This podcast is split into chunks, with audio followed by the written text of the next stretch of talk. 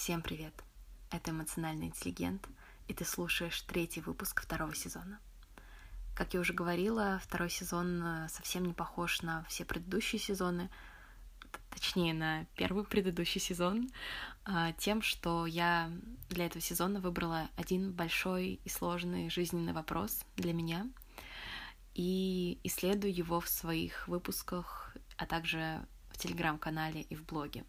Это означает, что я очень советую слушать этот сезон с первого выпуска, чтобы просто создавалась полная картинка и чтобы мы могли вместе идти по этому пути. Напомню, что главный вопрос второго сезона звучит как название песни Боба Марли «Could you be loved?» или «Можешь ли ты быть любимым?» И я исследую любовь к себе, любовь к другому, как они взаимосвязаны, что вообще с нами происходит, когда мы кого-то любим, с точки зрения науки, а также опираясь на свои исследования жизни, которыми мне ценно делиться. А если вам ценно слушать меня и быть со мной на этом пути, то я буду очень благодарна, если вы дадите мне об этом знать, оставив оценку или отзыв на iTunes или на любом другом приложении, где вы слушаете мой подкаст. А теперь поехали. В предыдущем выпуске я начала говорить про такой концепт, как самосочувствие или самосострадание. И это понятие, которое сейчас во многом определяет траекторию а, развития психологической науки и вымещает другое, такое, может быть, в чем-то более традиционное понятие самооценки. И как раз про разницу между самооценкой и самосочувствием вы можете послушать в предыдущем выпуске. Но пока что же такое все-таки самосочувствие? А, казалось бы, интуитивно вроде как понятно, про что это, но когда возникает вот это ощущение, что вроде как, лучше всегда как-то это прояснять. И существует множество классификаций, которые как-то объясняют самосочувствие, описывают его. Мне больше всего нравится классификация, которая была разработана Кристин Неф. Я про нее уже писала в блоге. И она говорит, что самосочувствие это такое отношение к себе, которое строится на трех основных компонентах. Первый компонент — это доброта по отношению к себе. Это означает, что ты можешь и хочешь позаботиться о себе, когда тебе плохо, когда ты испытываешь боль, и не пытаться себя критиковать, говорить себе, что э, тебе больно, так ты еще и расклеился, ах ты тряпка. Э, это не доброе отношение к себе. Доброе отношение это сказать, что да, тебе сейчас больно, и это пройдет, и как-то попытаться позаботиться. Может быть, можно как-то действительно что-то сделать, а может быть, можно просто побыть со своими эмоциями, если ты не можешь непосредственно повлиять на ситуацию. Второй компонент, э, мне его сложно перевести, а, связанность с другими людьми или common humanity. Я прошу прощения, что иногда вставляю английские слова. И связанность с другими людьми предполагает, что ты понимаешь, что все твои слабые стороны, твои ошибки, а, боль, которую ты можешь иногда ощущать, это что-то, что в частности делает тебя человеком. Вообще способность э, все это переживать это что-то, что роднит тебя с другими людьми, а не то, что наоборот изолирует тебя и делает каким-то абсолютно не похожим на всех тех успешных, счастливых людей, у которых все классные, красивые, клевые страницы в Инстаграме. То есть это ощущение, что да, я делаю ошибки, но я человек, и все другие люди тоже так делают.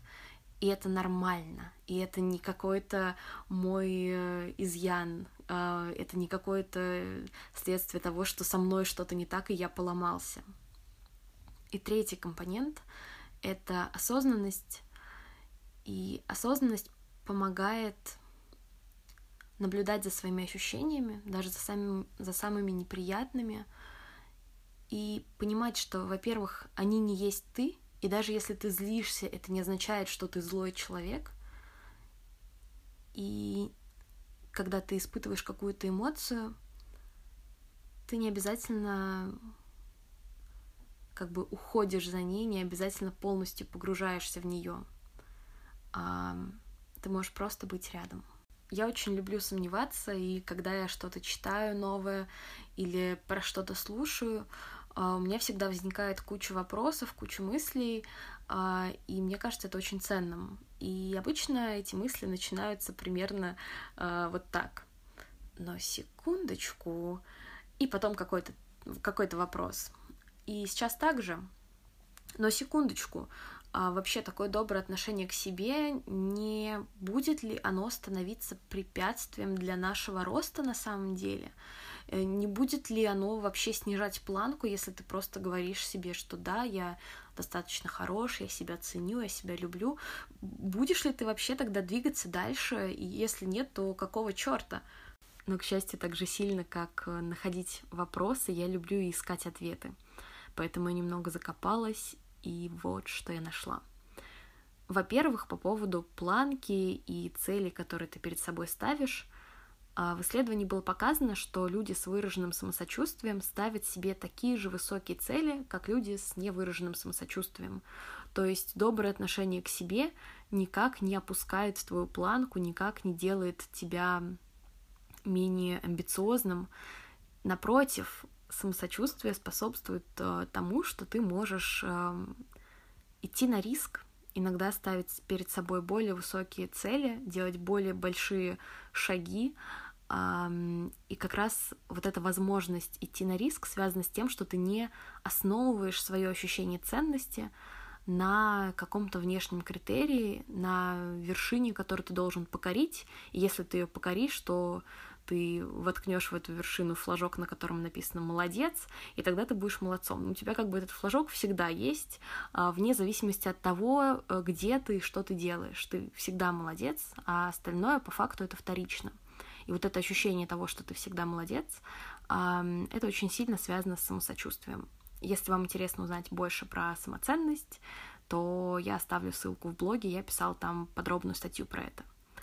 Во-вторых, самосочувствие позволяет ставить цели не просто амбициозные, но которые внутренне мотивированы. То есть внутренняя мотивация — это про то, что тебе действительно интересно этим заниматься, и ты получаешь удовольствие от того, что ты делаешь, или ты можешь в каких-то моментах не получать непосредственное удовольствие, но ты понимаешь, что твоя задача, она важна для тебя. То есть ты можешь ответить на вопрос, зачем я это делаю.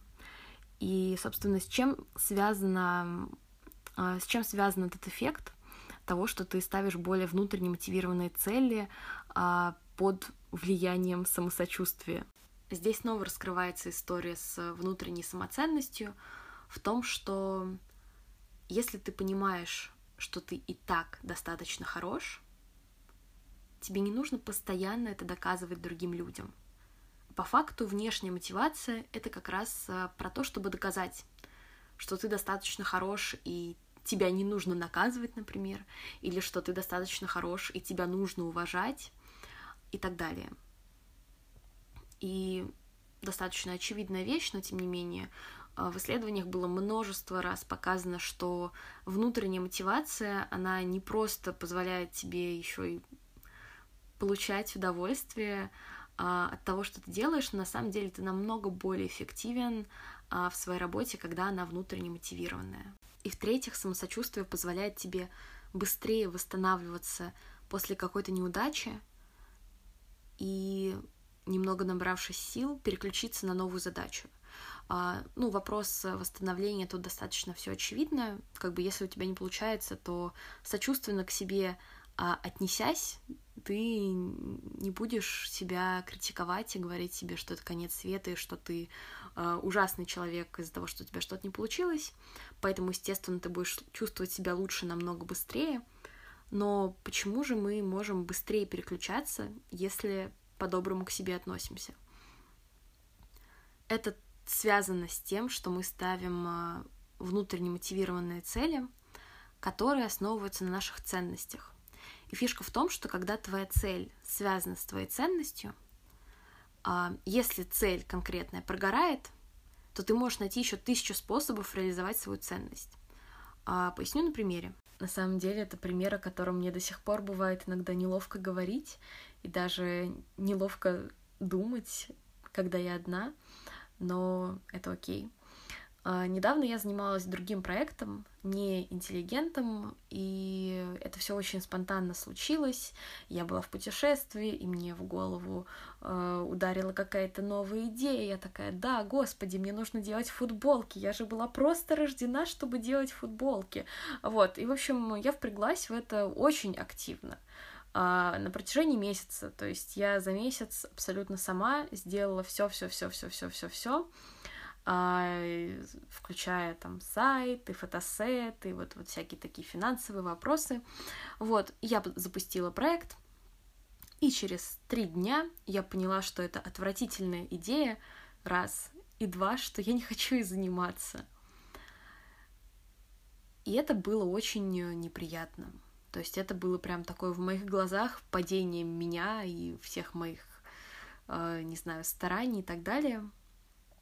И то, что мне помогло быстро оправиться, бросить это дело, которое я поняла не для меня, и взяться с новыми силами за интеллигента, которого я безмерно, нежно и страстно люблю, это то, что я себя спросила, почему я хотела, почему я так сильно загорелась той прошлой идеей, потому что я хочу что-то создавать и как-то через то, что я делаю, помогать другим людям. Мне ценно помогать другим людям, и мне ценно своей жизнью, своей деятельностью что-то говорить в этом мире. И я сказала себе, окей, но есть же еще тысячу способов, чтобы это реализовывать, которые просто более подходящие для меня и более как-то соответствуют, наверное, реалиям этого мира. И я поняла, что да, действительно, у меня есть как минимум второй проект, э, и я могу бросить больше сил в него, развивать его и через него говорить как раз то, что я хочу сказать. И я достаточно быстро оправилась, и вот э, я здесь. Таким образом, самосочувствие и доброе отношение к себе не делают из тебя какого-то чувака, который просто хочет быть пассивным и такой говорит, ну, я и так вообще-то король, значит, мне можно ничего не делать. А даже наоборот, это помогает тебе расти и при этом хорошо себя чувствовать а, и просто получать кайф. Но в последнее время, когда я думаю про самосочувствие, про любовь к себе, про наше с тобой общее исследование этой темы, у меня возникает такое ощущение, что здесь очень много я, очень много себя, сама, любовь к себе, самосочувствие, самозабота. И у меня появляется такой вопрос, не делает ли это супер эмоциональная самостоятельность тебя на самом деле одиноким? Не отгораживает ли тебя это от людей? Как это вообще влияет на твои отношения и на твое ощущение с другими людьми? Потому что это же чертовски важно. И на этот вопрос у меня пока что нет ответа, как и на огромное количество других вопросов. Но в этом же вся и суть, поэтому я просто буду продолжать узнавать, продолжать спрашивать, продолжать этим делиться. Я не знаю, куда это приведет. На сегодня это все. Подписывайтесь на мой телеграм-канал, если вы хотите еще больше разделять со мной этот путь. И до скорого.